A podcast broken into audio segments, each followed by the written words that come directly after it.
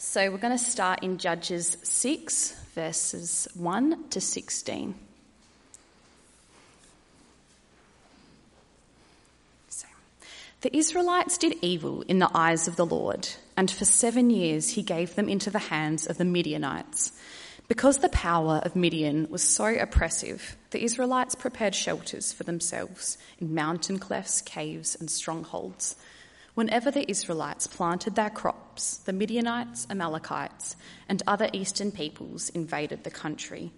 They camped on the land and ruined the crops all the way to Gaza and did not spare a living thing for Israel, neither sheep nor cattle nor donkeys. They came up with their livestock and their tents like swarms of locusts. It was impossible to count them or their camels. They invaded the land to ravage it. Midian so impoverished the Israelites that they cried out to the Lord for help. When the Israelites cried out to the Lord because of Midian, he sent them a prophet who said, This is what the Lord, the God of Israel, says I brought you up out of Egypt, out of the land of slavery. I rescued you from the hand of the Egyptians, and I delivered you from the hand of all your oppressors. I drove them out before you and gave you their land. I said to you, I am the Lord your God. Do not worship the gods of the Amorites in whose land you live. But you have not listened to me. The angel of the Lord came and sat down under the oak in Ophrah that belonged to Joash the Abiezrite, where his son Gideon was threshing wheat in a winepress to keep it from the Midianites. When the angel of the Lord appeared to Gideon, he said, The Lord is with you, mighty warrior. Pardon me, my lord, Gideon replied. But if the Lord is with us, why has all of this happened to us? Where are all his wonders that our ancestors told us about when they said, Did not the Lord bring us up out of Egypt?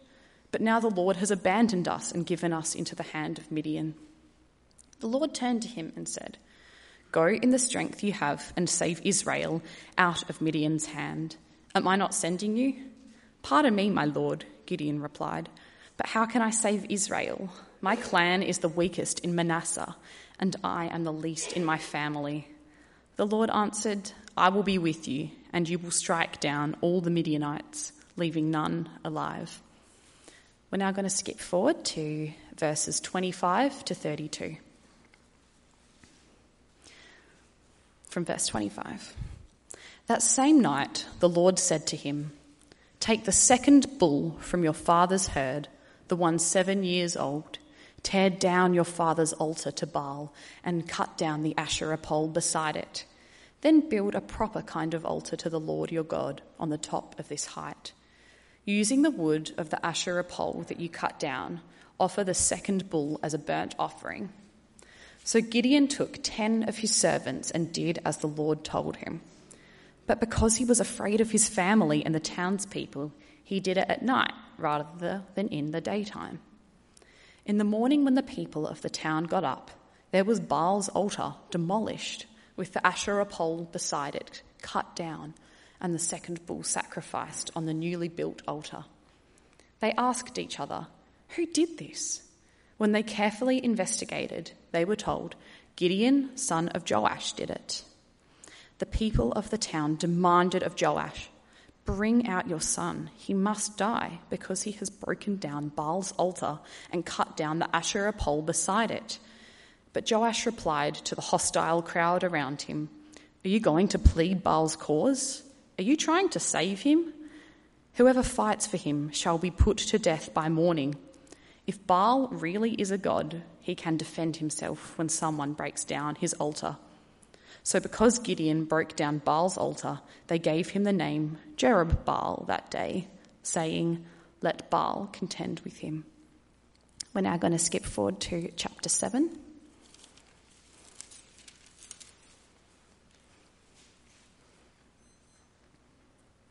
Early in the morning, Jerubbaal, that is Gideon, and all his men camped at the spring of Harod the camp of Midian was north of them in the valley near the hill of Moreh.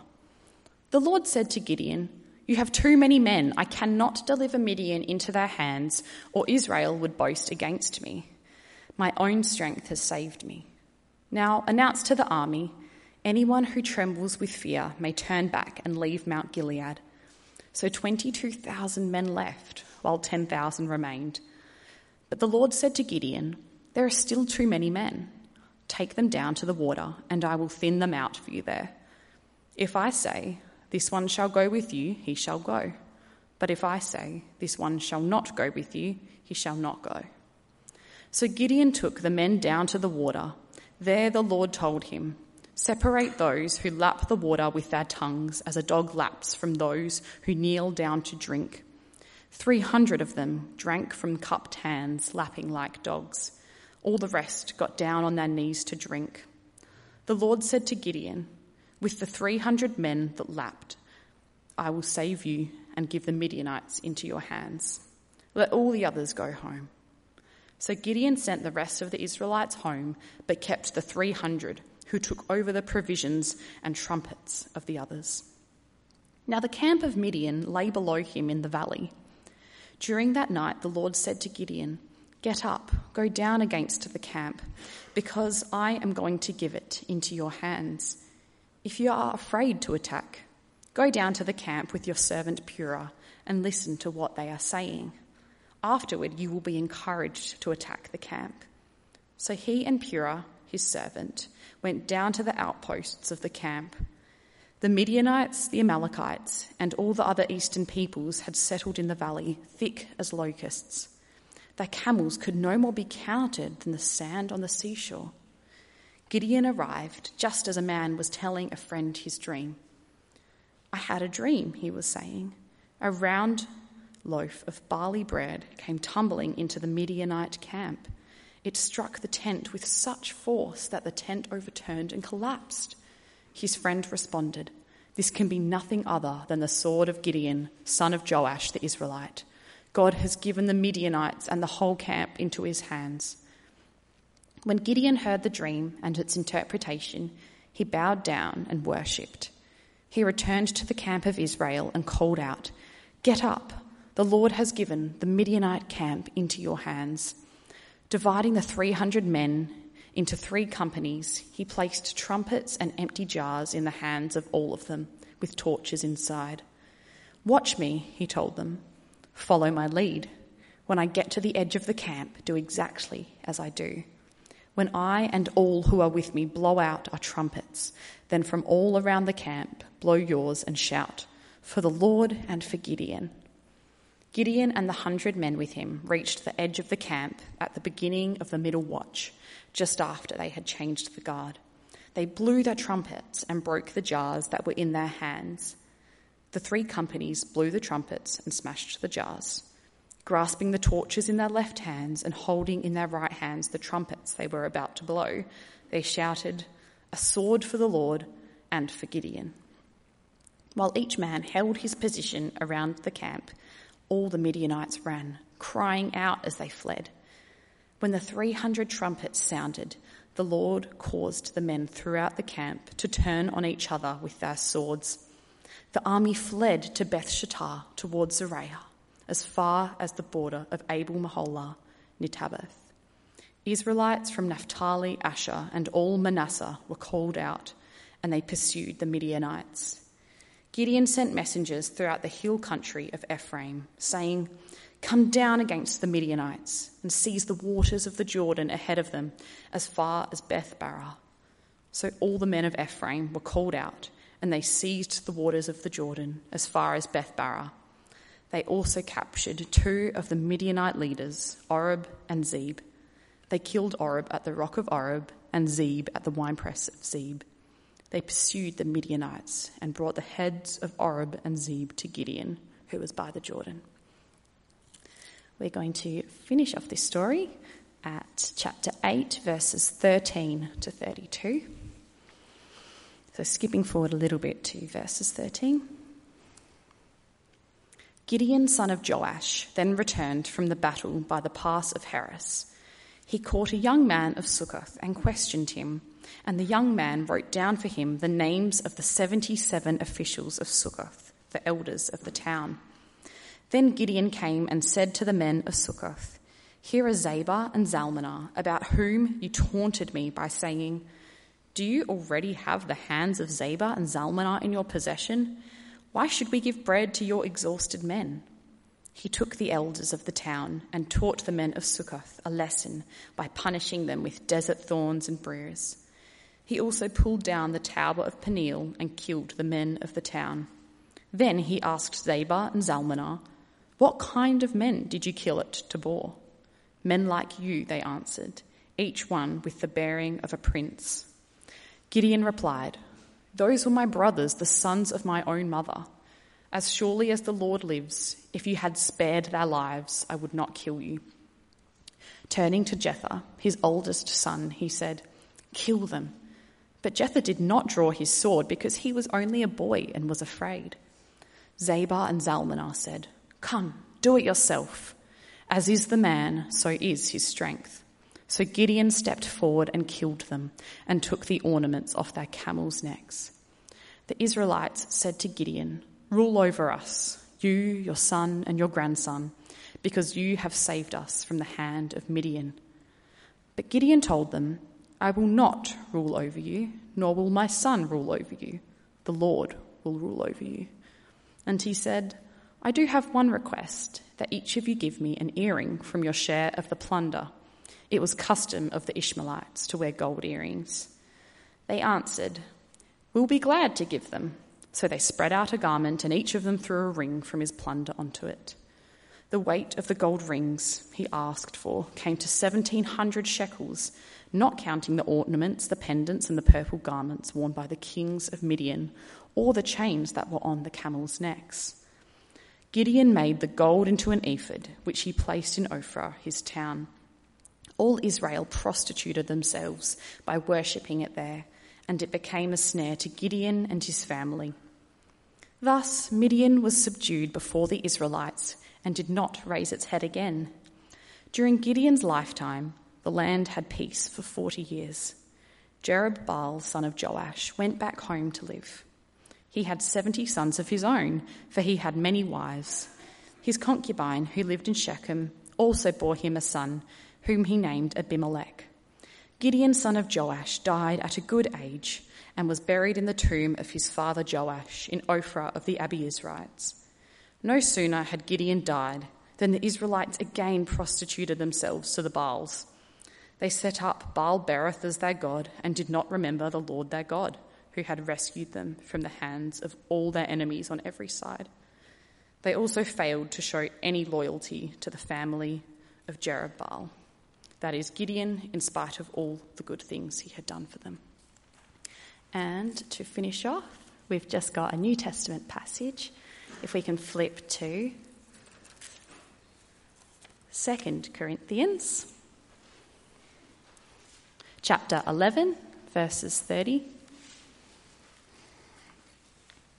And that will be the end.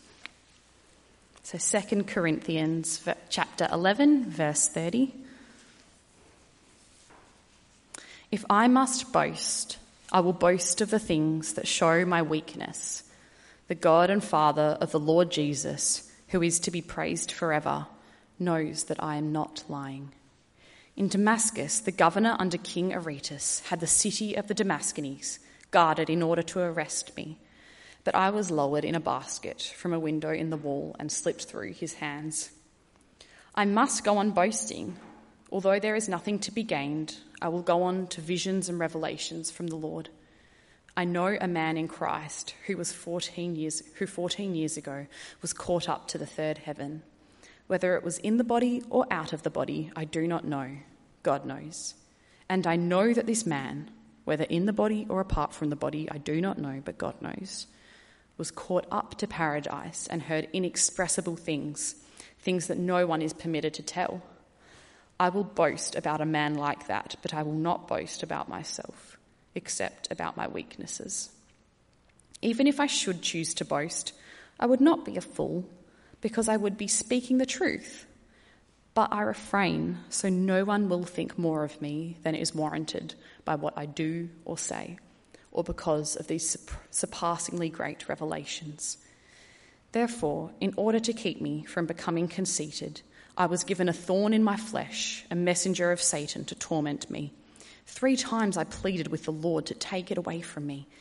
But he said to me, My grace is sufficient for you, for my power is made perfect in weakness. Therefore, I will boast all the more gladly about my weaknesses, so that Christ's power may rest on me. That is why, for Christ's sake, I delight in weaknesses, in insults, in hardships, in persecutions, in difficulties.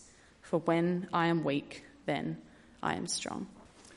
Thanks, Hannah. That was a lot of reading. Uh, well done, everyone, for concentrating on the way through. Uh, it'll be a great help if you keep your Bibles open to Judges 6 to 8. And we are going to uh, take our time to work through those uh, chapters. There's a lot of action, there's a lot happening. Um, but we want to see what God has to tell us from that ancient story. And here's my question for tonight How are you going to cope with success? How are you going to cope with success? Normally, uh, you think about how you're going to cope with failure, you know, when hardships come. But what about when you win? If you're a student, you've got exams coming up. What happens if you do really well? Uh, what about if you're a worker and you get a promotion? You just move up a little bit. How are you going to cope with success? Because there's actually a danger to success a danger that you'll get ahead of yourself, that you'll believe your own hype. Uh, some people become insufferable when they win, arrogant, or suddenly you, you achieve something and suddenly there's pressure to perform. Uh, to keep up the same standard, and so you get defensive. You can't take any criticism, and you put these ultra demands on everyone else around you. So, do you have a plan? How will you cope with success. If success finds you, how will you make sure it doesn't ruin you? Tonight uh, we meet Gideon. Uh, Gideon is another of those anti heroes, those complicated, deeply flawed champions that God raises up in the book of Judges. And our series in Judges is called Strength Through Weakness, because that's what happens. Uh, God uses these weak, judges to show off his power to save. But there's two parts to the Gideon story. There's the story of how God shows his strength through Gideon's weakness, but there's also the story of what happens after he wins. And we're going to see those two things tonight. We're going to see the necessity of weakness and the perversity of strength the necessity of weakness and the perversity of strength. So, firstly, the necessity of weakness. Uh, chapter 6 starts again with this judges cycle. Israel do evil, uh, and so the Lord gives them over into the hands of their enemies. And this time it's the Midianites. Uh, the Midianites were nomads from the east. They moved about the desert on camels, you know, in tents, that kind of thing. And they were way better at fighting than at farming. And so they kind of focused on the former rather than the latter. Um, there in verse 3, when Israel planted their crops, the Midianites invaded the country, set up camp, ravaged the land. It's one thing to have your crops fail because you know you don't get enough rain or because of pests or something, but somehow this is worse, right? You do all the work, you make a bumper crop, and it comes just up to harvest time, and in come the Midianites, like a swarm of locusts, it says. And you have to run to the hills and hide in caves and watch while they eat everything you've worked for. And so, uh, following the same pattern, Israel do evil, uh, God gives them into the hands of their enemies, and then Israel cry out to God and then God sends them a judge. But not yet. First, did you notice, he sends them a prophet in verse 8. Not a rescuer, but a messenger. And what does God tell them? Verse 10 uh, I said to you, I am the Lord your God. Do not worship the gods of the Amorites in whose land you live. But you have not listened to me. Idolatry is a big part of the Gideon story. Before God sends them a judge to rescue them, he sends them a prophet They have to know the reason why all this is happening. They've worshipped other gods. And that's the thing that needs to get sorted out, even before you get to the Midianites. And that brings us to Gideon. Gideon is the one who's there as the rescuer. The angel of the Lord appears to him and says, The Lord is with you, mighty warrior. But let's be honest, right? That feels kind of generous, doesn't it? Because look where he is. There in verse 11. Where is he? He's threshing wheat in a wine press, just like in a vat, right? What? I don't know much about ancient farming techniques, but that feels suboptimal, doesn't it? It's kind of like threshing, you need space. You need to toss the wheat into the air to separate out the grain. And he's doing it in this kind of this little tub, right? It's like doing gymnastics in a wardrobe. He, he's trying to hide. He can't do it out in the open, or the Midianites will see it. He's afraid. But Judges wants us to see the necessity of weakness. Gideon is weak. Look at verse 15. He says, Pardon me, my Lord, Gideon replied, but how can I save Israel? My clan is the weakest in Manasseh, and I am the least in my family. Gideon is not cut out for this job, but he doesn't have to be. Gideon is weak, but here's the crucial thing God is with him. God is with him. Notice that. The Lord is with you, mighty warrior. That's how he can be called mighty warrior. The Lord is with you. Or verse 16, the Lord answered, I will be with you, and you will strike down all the Midianites, leaving none alive. Do you ever have that uh, feeling when you think to yourself, man, I'm not up to this? Some aspect of your uh, Christian life, and you think, I, just can't do it. I, I actually can't. Maybe it's, it's where you feel like when you're trying to resist temptation, Maybe it's the thought of talking to someone about Jesus. Maybe it's just being patient with someone, showing godliness in a certain situation. And you think to yourself, I can't do it. And the reality is, you can't. But if you're, if you're a Christian, then God is with you by His Spirit. And you might feel like ducking down in a wine press, but He is there with you. And He is the one who strengthens His people to do what He asks. Uh, when I was doing ministry training on campus at UWA, uh, there was a girl who was part of the CU there, and um, she'd become a Christian. And it was amazing, really. She was part of this tight knit group of friends uh, who were actually really hostile to Christianity, really condescending. And uh, she had uh, become a Christian, and so she'd invited them along to a gospel talk that we'd had. And afterwards, I was chatting with them, and they weren't really interested, just kind of interested in arguing uh, mostly. Um, but this girl uh, managed somehow to convince them that we should all uh, meet up together to talk some more. She really wanted them to, to come to know Jesus.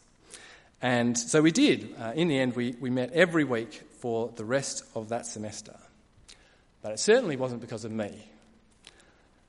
These guys were smart and they were cynical and they were full of scorn, and I hated it. I didn't want to go any week.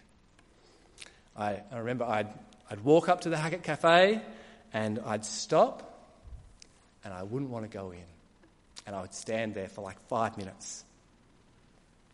And all I could do was pray God, do something. I was afraid. I really was. And I'm grateful to God for that experience because it really exposed how weak I was. I actually couldn't do it myself. There, I've, I've burst the bubble of how terrific all your ministry trainees are and your, your pastors. But God is good, and He is with His people, strengthening His people. Back to Judges. Uh, next, God sends Gideon to wipe out the Midianites, doesn't he? Not yet. Uh, first, God sends Gideon to cut down an idol. Uh, Gideon is a woodcutter's name. Uh, Gideon means hacker. He is there to hack things down. That's his job. Uh, to hack down the Asherah pole, to tear down this altar to Baal. And how does Gideon feel about it? He's afraid. He's afraid. Verse 27. He goes and does it at night. And you can just imagine him uh, there with the axe, axe there under the cover of darkness. Oh, that's so loud, isn't it? Just not wanting to be caught, not wanting anyone to see him. But God wants us to see the necessity of weakness in this situation. Of course, He's weak. God is the strong one. Uh, you see the irony of the whole setup. The, the town uh, finds out that it's him and they do try to kill him. He was right to be afraid. And so Gideon's father comes out and he says, Let Baal deal with him. Uh, verse 31 If Baal really is God, he can defend himself when someone breaks down his altar. And you see the irony? Yahweh is about to come and fight for his people. But Baal needs people to fight for him. God is the strong one. He's the one in charge. Gideon just needs to stick with what God wants, to do what he says. Israel's real problem isn't the Midianites, it's the Baals. It's their unfaithfulness to these idols. And God wants Gideon to deal with that first. Only after he's hacked down the Asherah pole can we move on to the battle in chapter 7. And so, chapter 7, uh, we finally get to the battle. Not yet. The Spirit of the Lord clothes Gideon and he calls Israel and he raises an army and it all seems to be going great until God says those five words that no army commander wants to hear You have too many men. And you can only imagine how Gideon is feeling at this point. The guy that we met in the wine press, hiding from the Midianites, the guy who snuck out at night to cut down the idol, how is he feeling as God cuts his army from 32,000 down to 10,000? Thanks. Thanks very much. I hate it. God says, that's still too many. He cuts it down from 10,000 to 300.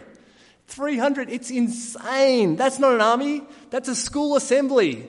That, that, that's, a, that's a lecture if everyone turns up, right? it's just a ridiculous number. But look at why. Here's where we've been leading to the whole way, right? Verse 2, chapter 7. The Lord said to Gideon, You have too many men. I cannot deliver Midian into their hands, or Israel would boast against me. My own strength has saved me. That's the point. It's the necessity of weakness. It must be like this. God insists upon it. See, the problem with a big army is that Israel would think that they did it. And God won't have it like that. See, their real problem is idolatry. And if they think that they did it, then they'll just keep on trusting themselves, keep on trusting their idols. And so God says, No, it must be weakness so that you know it's from me. And really, that same uh, danger exists for us. If our ministries are big and influential and if our leaders are charismatic and successful in a worldly point of view, then there is a danger that we become functional pagans. Functional pagans. Where we have all these impressive strategies and resources, and we think that's what did the trick. Right? That we trust in our own capabilities instead of God instead of prayerfully depending on what God alone can do. See, weakness is a necessity, it's not a bug, it's a feature of how God works. God wants it like that. They go to the battle with 300 men. That's how God's going to work. And again, uh, as we move on to the battle, uh, see the beautiful irony of the situation. Uh, they go there and they shout, A sword for the Lord and for Gideon. But of course, they don't have any swords, right? They, have got a trumpet and a torch in, in a clay jar. And I wonder if they're aware of how ridiculous they are when they say this. A sword for the Lord and for Gideon. Doing the trumpet. Like, they have nothing. But look what happens, verse 22. When the 300 trumpets sounded, the Lord caused the men throughout the camp to turn on each other with their swords. See that? The Lord caused. God defeats the Midianites just like he said. He does it with a tiny army. In fact, he insists upon a tiny army with no swords so that everyone will see that he did it and not Israel. See, when it comes to God's saving work in this world, he deliberately uses weakness. People like you and me for his purposes. And he does it so that all the glory will go to him, so that we are drawn to worship him and not trust in our own strength. We really need to kind of soak in that reality, just in the necessity of weakness.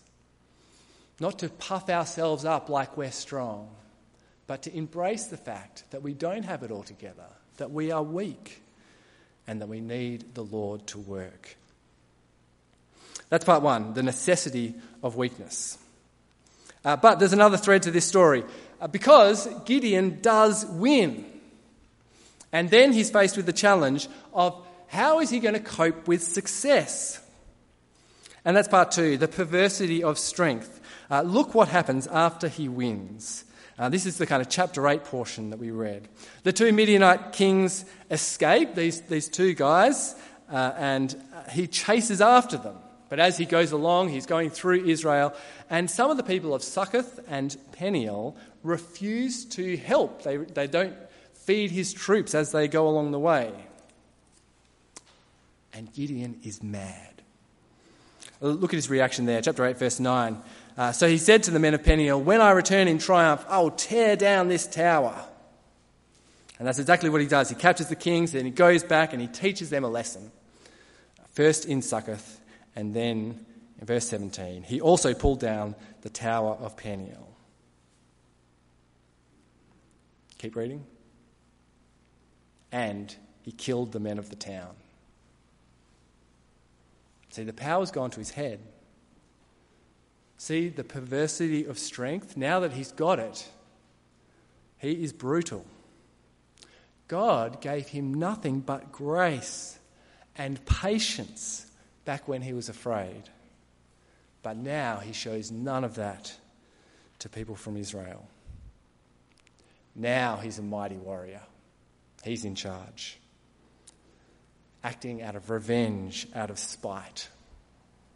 Next, he turns on the Midianite kings, and we get this awful scene. He, find, uh, he finds out that these kings are the guys who killed his brothers, and so Gideon tells his son, Jether, to kill them. Uh, he's really turned, uh, willing to use his son to execute these men. But of course, Jether doesn't.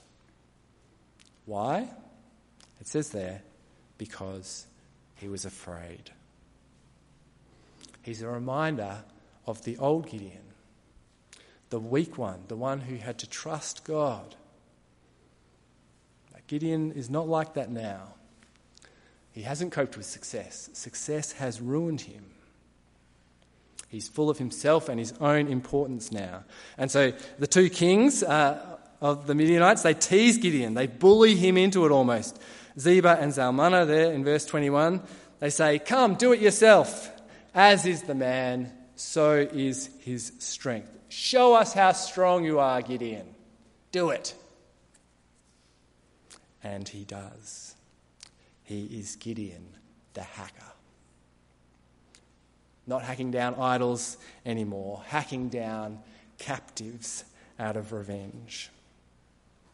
The whole scene does have a, like a Star Wars esque vibe, you know, just like Anakin Skywalker morphing into Darth Vader. As, as this thread of the story takes over, and we see the way that uh, the, kind of the perversity of the strength that Gideon has. And he takes the royal ornaments off the, the camels of the Midianite kings and he takes them for himself and suddenly are clothed in glory himself. In fact, even though Gideon turns down the offer to become ruler over Israel, he basically starts to act like he's the king. In fact, he names his own son Abimelech, which literally means, My father is king. Yeah, like that is some kind of flex to give your son that name. But it gets worse. To consolidate his power, Gideon makes his town the centre of worship by building an idol. Have a look there. Chapter 8, verse 27. Gideon made the gold into an ephod, this idol thing, um, into an ephod which he placed in Ophrah, his town. All Israel prostituted themselves by worshipping it there, and it became a snare to Gideon and his family. He manages to undo everything, all the way back to idol worship. And can you see just the perversity of this situation? He takes the success that God has given him and he arrogantly thinks, I did it. And he cuts God out of the picture entirely. And it makes you look back at the rest of the Gideon story and realize the seeds were there all along. A sword for the Lord and for Gideon. It was always going to be about him. He puts himself into the war cry. And when the Midianites flee, the first thing he does is call in all the people that God sent home. And God knew. God knew this would happen. Right back in chapter 7, verse 2. That if that Israel would boast, saying, My own strength has saved me. See, can you see the perversity of strength? God was merciful and gave them success, and Gideon responds by becoming arrogant. That's the two parts of the Gideon saga the necessity of weakness and the perversity of strength.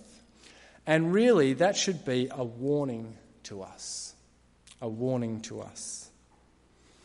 Because the same kind of thing can happen to us. Uh, not in as brutal a fashion as Gideon, um, but I love taking the credit for things.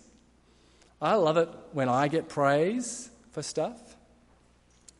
And it's a danger for us at work or at uni when we succeed. We think that we did it and we claim the credit for ourselves. And it breeds an attitude of arrogance in us when we receive the glory and don't acknowledge God and all that He's given us. And it's even more of a danger here at church, too. Uh, we've just finished a fantastic kids' holiday club, uh, Medieval Mania. It was a huge success. It really was. The most kids ever. And judges would say, watch out. Watch out. See, it's easy for us to act like we did it. An event for the Lord and for St. Matthew's. To insert ourselves into the credit. And then we just become functional pagans. Just in the way that we, we act, the way that we plan for next year, where we put the focus on our own reputation, on, on making it big and successful, instead of thinking about faithfulness. What would it look like to make that something that honours the Lord? We need to keep our focus on that. So, how do we avoid that danger, the danger of success? Uh, well, uh, in 2 Corinthians, Paul would say that it comes down to how you talk about it. How you talk about it where you put the credit. See, Paul simply will not boast about himself. As he goes about his ministry, he will not claim the credit because to do that undermines the whole thing. Because if he does that, then God's grace is not the thing that makes the difference. And so instead, verse 30, he says, If I must boast, I will boast of the things that show my weakness. In his ministry, Paul boasts about his weakness. The things that show God's power must be at work. He says, I was lowered in a basket. Just humiliating things happened to me. He says, I had, God gave me this thorn in my flesh. And he says, God gave it to me on purpose so I wouldn't get arrogant, so I wouldn't go the same way as Gideon. And when we talk about ourselves, uh, when we talk about things like mania, we need to talk like that. We need to say, man, you know, so many people came, didn't they? Praise God for that. We didn't even get the notice in the school newsletter but God brought people along anyway. Praise God. Say things like, I was so scared getting up the front there, especially on Friday night when all the, the parents were around. But God really did his work, didn't he? We need to talk like that. The way that we point each other, not to what we have done, but what God has done. Because only God can save, only God can make a difference.